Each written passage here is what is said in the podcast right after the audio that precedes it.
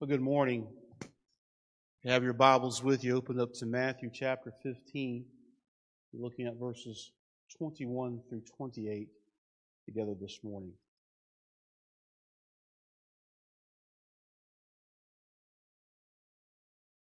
Some years ago, on a hot summer day in South Florida, a little boy decided to go for a swim in the old swimming hole behind his house. In a hurry to dive into the cool water, he ran out the back door, leaving behind shoes, socks, socks, and a shirt as he went. He flew into the water, not realizing that as he swam toward the middle of the lake, an alligator was swimming toward the shore. His mother in the house was looking out the window and saw the two as they got closer and closer together. In utter fear, she ran toward the water, yelling to her son as loudly as she could. Hearing her voice, little boy became alarmed and made a U turn to swim toward his mother. It was too late. Just as he reached her, the alligator reached him. From the dock, the mother grabbed her little boy by the arms as the alligator snatched his legs. Then it became an incredible tug of war between the two. The alligator was much stronger than the mother, but the mother was too much too passionate to let go. A farmer happened to drive by, heard her screams, raced from his truck, grabbing his gun, took careful aim and shot the alligator. Remarkably, weeks and weeks in the hospital, the little boy survived. His legs were extremely scarred by the vicious attack of the animal. The newspaper reporter who interviewed the boy after the trauma asked if he would show him his scars. Well, of course, the little boy lifted up his pant leg, and then with obvious pride, he said to the reporter, But look at my arms. I have great scars on my arms, too. I have them because my mom wouldn't let go. And on his arms were the scars from the deep scratches where his mother's fingernails would dig deep into his flesh because she was not going to let go of the boy she loves. Came across that illustration. I think it really captures a mother's love. We might have scars on our bodies this morning. Our veterans come back with not just physical scars, but psychological scars as well. As believers in Christ, we know that Jesus will never let go. Not because of any scars on our bodies, but because of the scars on His. And today we're going to look at a mother's passion to save her daughter and her faith in Jesus. We will start by looking at the story as a whole in context, and then we'll consider this mother in particular as we look at traits of a godly mother. So let's read the text together, starting in verse 21 of Matthew 15. It says, Jesus went away from there and withdrew into the district of Tyre and Sidon. And a Canaanite woman from that region came out and began to cry out, saying, Have mercy on me, Lord, son of David. My daughter is cruelly demon possessed. But he did not answer her a word. And his disciples came and implored him, saying, Send her away because she keeps shouting at us. But he answered and said, I was sent only to the lost sheep of the house of Israel. But she came and began to bow down before him, saying, Lord, help me. And he answered and said, It is not good to take the children's bread and throw it to the dogs. But she said, Yes, Lord, but even the dogs feed on the crumbs which fall from their master's table. Verse 28. Then Jesus said to her, O woman, your faith is great. It shall be done for you as you wish. And her daughter was healed at once, or it might be rendered in your translation immediately.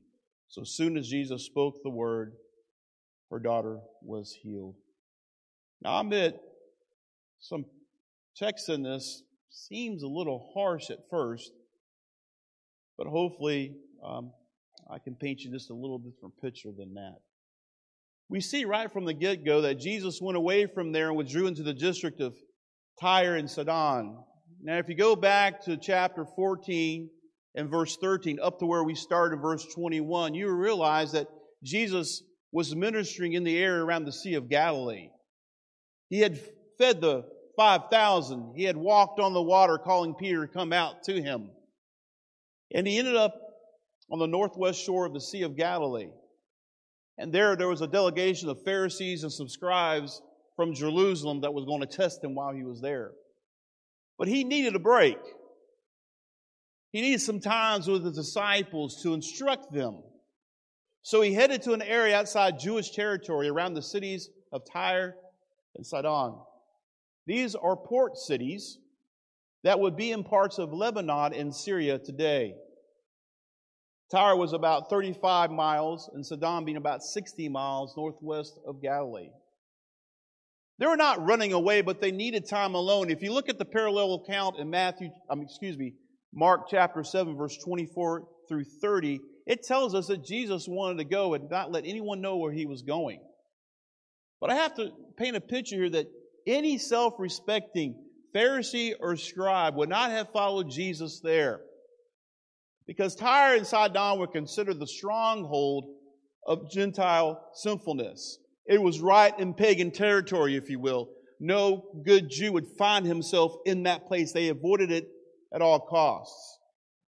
Jesus even commented on this when rebuking the cities in Galilee at Matthew 11, verse 21. Woe to you, Chorazin! Woe to you, Bethsaida!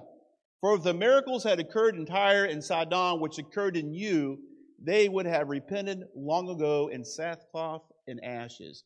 I don't want to camp out too much here, but I have to let you know. For the first century Jew to hear that, Jesus is saying those people over there that are pagans, that you look down upon, that they've been known for their sinfulness and immorality, if I would have done the same miracles that I did around you, they would have believed who I am and have repented long ago. That's like a bad comment to make about the so-called people of God that he was there around them performing these miracles. They knew about the Messiah, but failed to recognize who he was. And if you said, I went over to this pagan place that you don't think they know what's going on, they would have recognized who I am. In other words, these cities were more open to the miracles than the cities in which he did most of his ministry around the Jewish people. Yeah, Jesus was taking a break. He needed a break, and we always take a break from time to time. But Jesus never took a break from people in general terms. What I mean by that, he never took a break from ministry, helping those that needed help. And he never took a break from being who he is. Notice I said is, not was. He is alive. He's at the right hand of the Father even now. So he is. But when he went around this earth, he never stopped being who he was. And some of us cannot wait to go on vacation this year. And I'm one of them. I'm tired of being cooped up with my family. Yeah, I said it. There. And so are you. And if you say no, you're lying. Got to get some time away. Let me tell you, I know firsthand there's a lot of people getting away. But when you take a vacation, do you leave your Christianity behind? Do you leave worship behind? Now, I'll be honest with you. Some, if I take a Sunday off, yes, sometimes Tammy and I, we love the beach. Our best vacation, sitting on the beach, absolutely nothing all day long, to sit there and watch the waves come in. We may have a devotional there. But I also like going to another house of worship because I can go in there and I have no responsibility whatsoever. I can sit down and hear the word, hear the word proclaimed, hear the song and singing. By the way, you guys sounded real good this morning. But I encourage you, don't leave who you are behind. Don't take a vacation from yourself. Because as you travel, you never know who you're going to come across. That's a divine appointment. And though you may not lead that person to faith in Christ, you give them an encouraging word, a pat on the back, a smile. You never know. We never know what seeds we are planting on this side of heaven. Now it's interesting, while Jesus was trying to get away, and in Mark, the parallel account, he said he want no one to know he's coming. In this pagan, if you will, place, the word gets out that Jesus is in town. Apparently, this, this foreign territory have evidently heard about Jesus and they knew who he was. This Canaanite woman says a Canaanite woman from that region came and began to cry out, Have mercy on me, Lord, and listen to this, son of David. Now, if you look in your Bible, someone will have like a little subtitle above the paragraph where it starts the story. It says Syrophoenician woman. That means she lived in the area of Phoenicia that were ruled by the Syrians of that time. But Matthew uses the word Canaanite. That's a general Old Testament term for the enemy of the people of God. They were the ones in the promised land when they crossed over, they had to conquer to get the land. And they were known for their sinfulness and immorality. Now look at this picture Matthew's painting for us. Now, ladies, no disrespect. But back in those days, ladies were a second class citizen. And not only that, she's now a Canaanite. But her daughter had something dreadfully wrong with her. A lot of times back in those days, demon possession was actually blamed for a physical ailment. But we don't know. The, the text tells us it's demon possession. The point is, something was wrong with her daughter. Something terribly wrong. And she was desperate to get help for her daughter. Like any one of your moms sitting out here right now. How far would you go for your kids? And as a side note, in my head, when I became a, a, dad the first time, my oldest daughter, I thought that once they got old enough, I could cross the goal line, spike the ball, woohoo, I'm done. No, no, it never stops. It just keeps going on and on and on. No disrespect, girls, but you seem to know we're going to eat sometimes. We'll sit on the porch and just be visiting. Also, we start eating. Here they all come. No, I'm just kidding. I love when my girls come over. She says, Have mercy on me, which echoes the cry of the blind man back in chapter 9, verse 27. She said, Have mercy. Because those blind men were Jewish. And they use the same title she does, Son of David. I want you to know that is a distinctively Jewish designation for the Messiah. She recognizes who he is. Now, here's this Gentile woman calling him son of David, she has recognized Jesus as a Messiah, which over in Jerusalem, the Pharisees and the scribes, all the religious elite, failed to do. Can you see the stark contrast that's being painted here in Scripture? Now, this seems kind of cold at first. We're told that he did not answer her. And what, what did the disciples say? I'm just going to paraphrase. Get her out of here. Just do what she wants, man. She keeps shouting at us. She's becoming a little bit of embarrassment. But he didn't answer her. Have you wondered why sometimes it seems like God doesn't answer your prayer or delays in doing so? I would say to you, more than likely, He is testing you to see how much you really need Him. Or are you going to keep going after Him? He doesn't answer right away. You just go and do something yourself. And that's when I get in trouble. I'm not patient. I want it now. I want it yesterday. But it's obvious this woman was not going to take silence for an answer.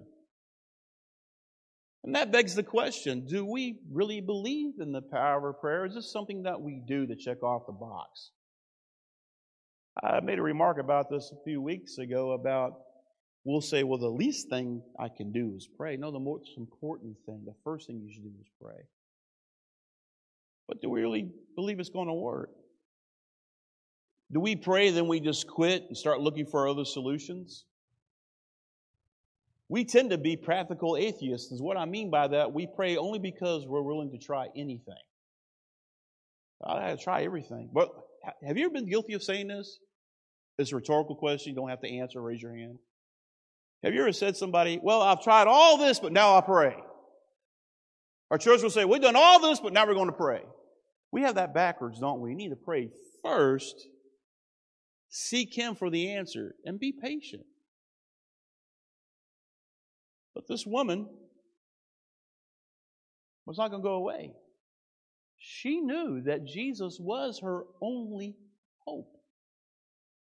He was not just a possibility, She had already tried everything else, and the disciples were trying to get rid of her. She's becoming bothersome, and as I said, an embarrassment. But like I said, don't be too hard on them. You just say, tell, give her what she wants, or just leave us alone. Just give her what she wants. Jesus responds back by saying, I was sent only to the lost sheep of the house of Israel. Now, I don't know if he's, at first, I think he's speaking right to the disciples. He said that same exact thing when he sent out the 12 to preach, heal, raise the dead, and cast out demons. And you see that in Matthew chapter 10, verses 5 and 6. Perhaps Jesus replied according to the stereotypic Jewish understanding of the title Son of David. Perhaps he wanted to see what kind of belief this woman really did have. Whatever the case may be, the point is she persisted and would not take no for an answer. Look what she does upon hearing that. But she came and began to bow down. Some will translate that kneel down. That's an act of worship before him, saying, Lord, help me. She dropped the formality of all the titles. Her prayer is now worship and pleading. Jesus is her only hope. It's Jesus or nothing because there is no plan B. As she worships, she is pleading. Have you ever pleaded with God when you worship? Asking God, please help me. Please send a revival to this nation. An outright pleading. And the response may be shocking when we first read it. He said, It's not good to take the children's bread and throw it to the dogs. Now, the Jewish people back in that day were referred to Gentiles as dogs in a condescending way, scavengers not really having a home. But the form in the Greek really renders it as a small puppy or a dog. Now, children here are obviously uh, a reference to the Jews. Jesus' first mission was to the Jews. You go back to Genesis 12, the promises made through Abraham, through his seed, all nations would be blessed. The Jews were to take God's message out into the world. Why would he give this Gentile woman anything? I think he was testing her faith. But look at the answer. She doesn't contradict what he says. In fact, she makes further comment upon that. Look what she says. Even the dogs feed on the crumbs which fall from the master's table. Look how humble she is. She identifies herself as the dog, not worthy to come to the master's table, not asking for a meal, but begging only for the crumbs. She is casting herself as someone who is totally unworthy of his mercy and his love and help. She's acknowledging him as her only hope, her only source of hope.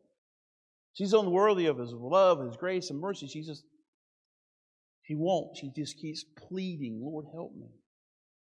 And look at the final response in verse 28. O woman, your faith is great. It shall be done for you as you wish. The same thing happened in Centurion another non Jew in chapter 8, verses 5 through 13. And like the centurion's servant, this woman's daughter was healed without Jesus even seeing her. In that moment, she was healed. Was this the kind of faith Jesus was looking for in Israel but could never find it? And here's a Gentile Canaanite woman hearing who Jesus is, casting herself totally as an unworthy person, and asking him to help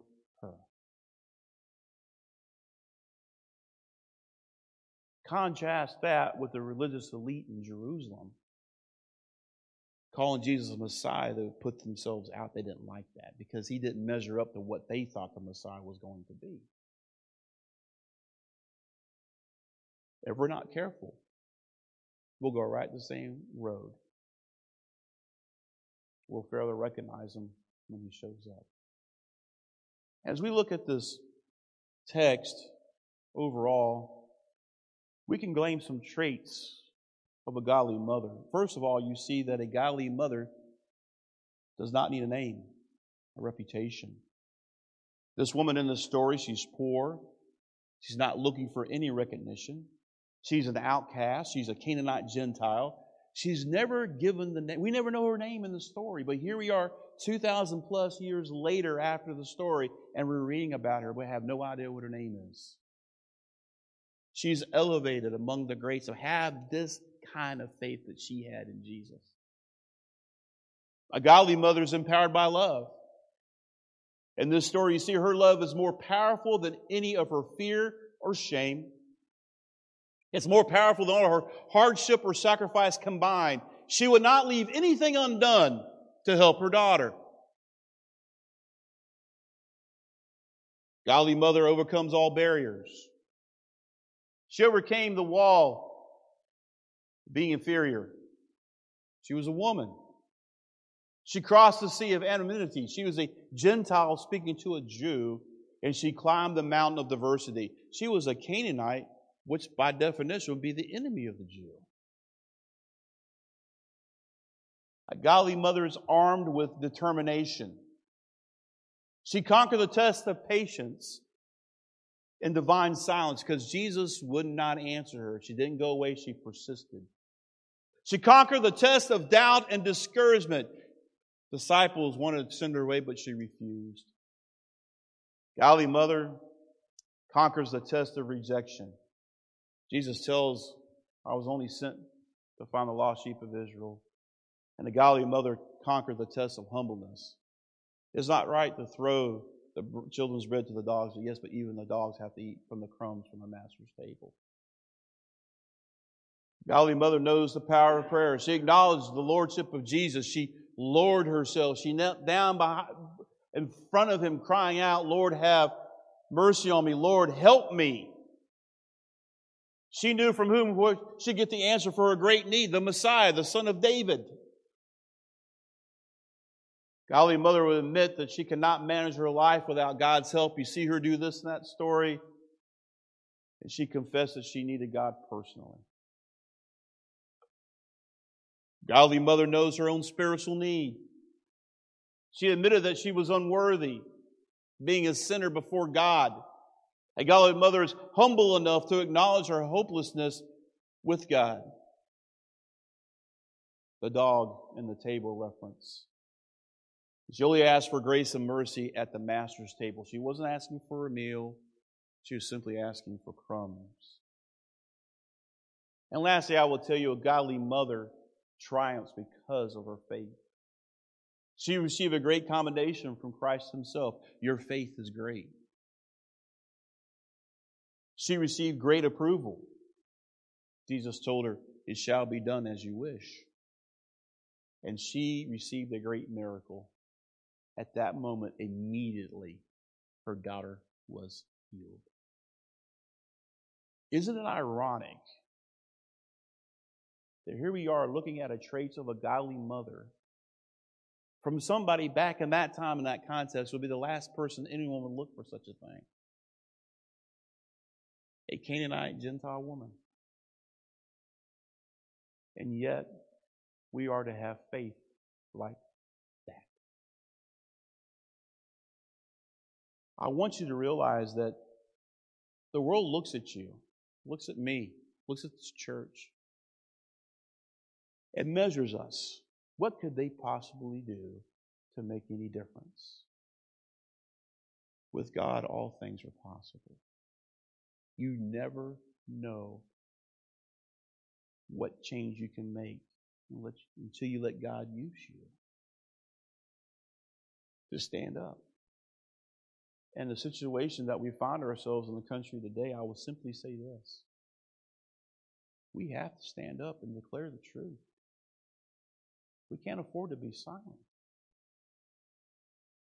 This unnamed woman is forever honored in the pages of Scripture. She leaned on Jesus in time of great need. She loved her daughter so much that she went right to the source. The question for you this morning do you know Jesus? Not here, but here. Perhaps you've given your life to Christ. You've, con- you've confessed and you repented from your sins and gave your life to Him. And you follow that with baptism. Baptism doesn't save you, but baptism is a public declaration of you dying to yourself, raised as a new creation, new creature by the power of the Holy Spirit. But once you do that, it, that's not the end of the journey, that's just the beginning. We need to be seeking God every single day, like she did here. Because we have to realize that God is the only one who can save us. If we've learned anything over the last few years, if we're putting our hope in our government, our elected officials, we're putting our hope in the wrong thing. We should have laws and policies, of course we should, but if we only do policies and laws without going to the true source of hope, it's going to end up coming down once again. He is the only source of hope. There is no plan B. This is it. The guy at work told me the other day, Tim, I can't believe how a, a loving and merciful God would send anyone to hell. I said, God doesn't send anyone to hell. Look what He's done. He's put every roadblock up imaginable to keep you from going. So much so that He sent His Son to die and take your place. He's reaching out to you even now as I speak to you. All the witnesses that you've heard, all the gospel messages you've heard, the church, the Bible, I can go on and on and on.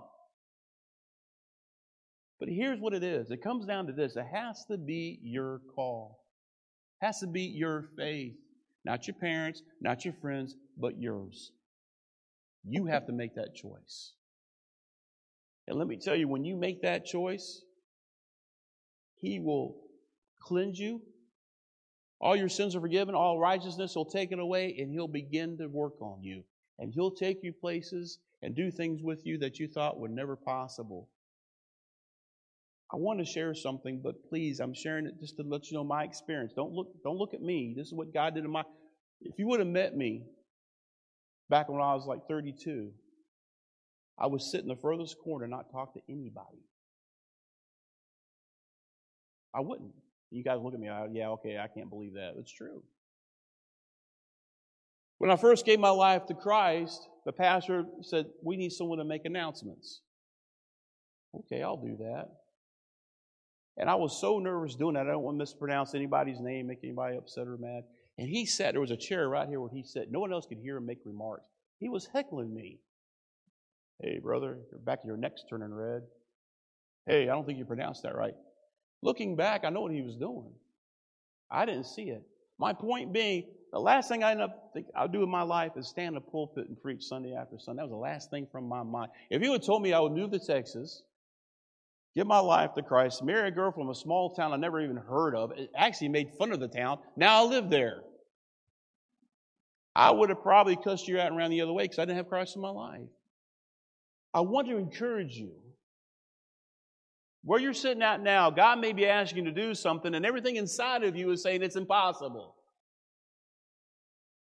He's not looking for the brightest. Look at me. He's not looking for the most best looking people. Look at me.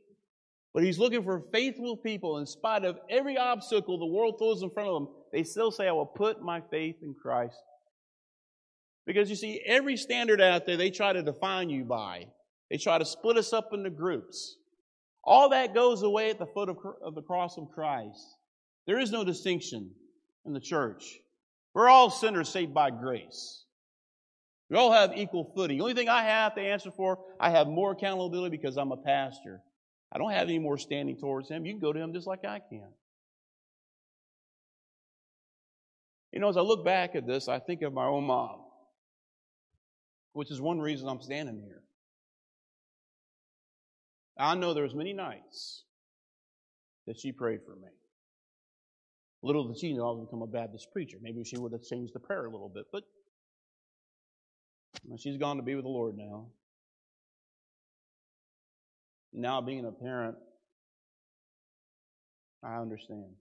It's kind of funny how that works, isn't it? You're a teenager, you don't think your parents know anything, you become a parent go, aha, they're pretty smart people. I've had one of my daughters ask me, Dad, how'd y'all do it? I was no secret, we just got up and did it. See, Jesus is the answer that everybody's looking for. But not everybody's ready to recognize that and take this offer. Jesus said it himself the best in John 14, 6. He says, I'm the way and the truth and the life. No one comes to the Father except through me. If you've never given your life to Christ, I would invite you to do that today. First of all, we're talking about eternity. Talking about having a relationship with a God who created everything you see, who loves you so much that I cannot, I can't even eh, begin to even describe it. It's so big. The English language fails. It's like the old hymn, the love of God. If were the oceans were filled with ink and the sky of parchment made, and every man a scribe on earth, take the quail and write on the sky, they would drain the oceans dry of ink trying to write the love of God on the entire sky. And I think there's a mother who's been praying for you and always will. I cannot think of a better way to honor her on Mother's Day than to finally make that choice. And you'll not find a more sympathetic, loving group of people than right here. Perhaps you've done that one day, but things have gotten away. You pray only when it's convenient or when you're in trouble because you're always chasing plan B. But here's the thing with plan B it never pans out. At the end of the day, you end up with more damage than what you started with. And that's what the problem is with drugs, and alcoholism, all the, you get that, everything's fine, all your problems go away, but in the morning they're all there. And depending what you do that night, you could even have more problems. That's what we tend to do. I think it comes down to this. I'm going to close with this remark. Like I said last week, we do not want to admit that we're wrong. We don't admit to that we did something wrong and apologize. I'm the same way. But do please hear me. If you don't hear nothing else this morning, hear this. Please don't let that pride keep you from spending eternity with God. That's a huge price to pay because you want to acknowledge what everybody else in God knows. You ever, you ever thought of that? God knows everything you've done, what you're thinking, and yet, in spite of that knowledge, He still loves you. He still wants you to come to Him. In spite of everything He knows. How many friends do you have if they really knew the true you and some things you've done would still be your friend today? Or how many friends can you call at 3 o'clock in the morning because you've done something and they'll come running? What I mean by that is this I have brothers in the faith that if I decide to do something stupid, get drunk, get arrested for DUI, I could call them, get me out of jail, but I better believe it come the next day they'll be talking to me going, What's going on? That's people like that you need in your life. That's what being a brother and sister in Christ is really all about. Being there for each other, encouraging one another, rejoicing, and at times weeping get through life together, following Christ, our Lord and Savior. Heavenly Father, we thank you for this morning. I thank you for all the moms in attendance here physically, but those who are watching. And Father, I ask a special blessing be upon them this day. I ask right now they would feel your loving arms of peace and love wrap around them. And Father, I pray for those who are hearing your voice and Right now, there's a tug of war going on what they should do. And Father, I pray that you would knock down every wall, break every chain that's keeping them away from following you, get into a deeper relationship with you, whatever the case may be. Father, we desperately need you. You have the answer. No one else around here has the answer. Only you do. You're the source of life. You're the source of every good blessing we have in our lives. Father, you have blessed us so tremendously.